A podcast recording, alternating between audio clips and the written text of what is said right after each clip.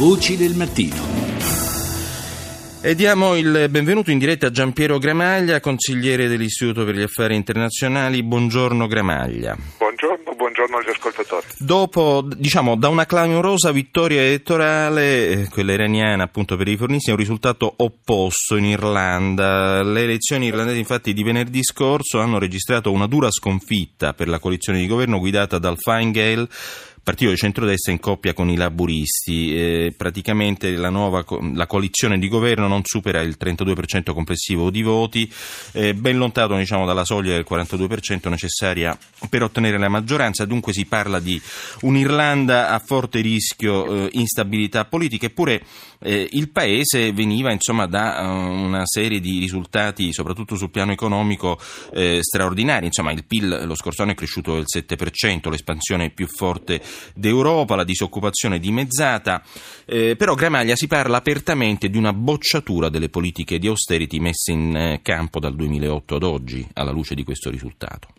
Sì, non c'è dubbio che gli irlandesi hanno votato in modo che può apparirci sorprendente con una economia così in ripresa dopo che l'Irlanda era stata nella fase iniziale della crisi uno dei paesi deboli dell'Europa insieme al Portogallo e alla Spagna oltre che alla Grecia e c'era stato il rischio che lo fosse l'Italia.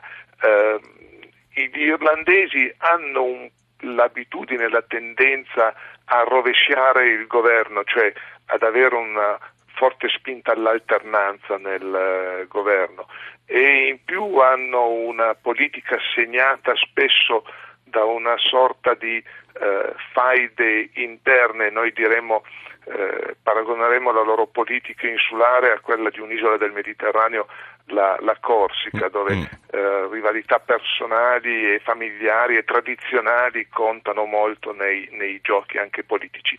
Eh, in più hanno questa caratteristica che a noi sembra molto anomala che il partito di, di destra e il partito di centro che sembrerebbero i più vicini, non vanno mai d'accordo. Non il Fianna Fail e il... il Fine Gael e il Fianna Fail sì. non hanno mai governato insieme, questa volta rischiano di doverlo fare se si vuole fare un governo perché è l'unica combinazione che supera la maggioranza dei seggi in, in Parlamento. Certo, senta, eh, Gramaglia, lei giustamente ha parlato di una sorta di mh, mm, Corsica celtica eh, e in effetti eh, il Fianna Fail e il Fine Gael si detestano dai tempi della guerra civile, insomma, dal 1916 eh, in poi non hanno mai governato insieme hanno chiaramente detto anche in tempi di campagna elettorale recente, insomma, non governeremo mai insieme comunque, ma come mai? Ecco, sono faide eh, ancestrali, risalgono effettivamente Mm, è difficile spiegarlo effettivamente in un minuto o poco è, più, ma... Mm.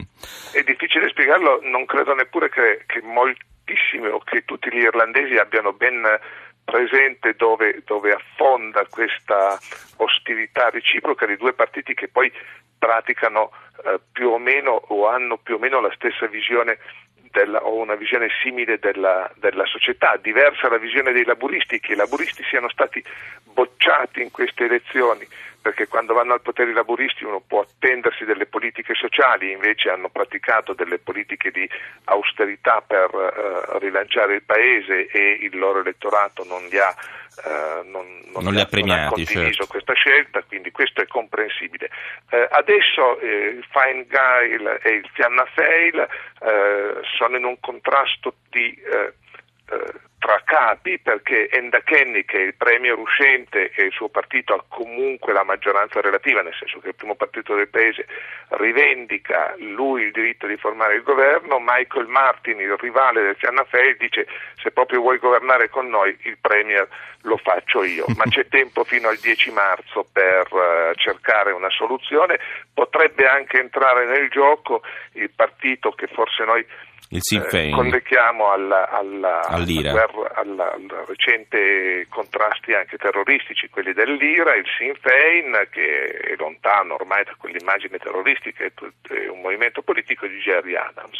Ecco, l'ultima domanda, che riflessi possono esserci per Bruxelles, per l'Europa in genere? Perché è vero che l'Irlanda, diciamo, demograficamente eh, non è così rilevante, anche, però insomma comunque... Eh, Beh, alle, un segnale. all'Europa all'Europa e al, a Bruxelles eh, non piace l'instabilità di uno dei Paesi membri, c'è sempre la, la, preferenza che ci sia un governo e un governo in controllo, che sia anche un governo critico delle politiche europee piuttosto che una fase di, in cui non si sa bene qual è l'interlocutore.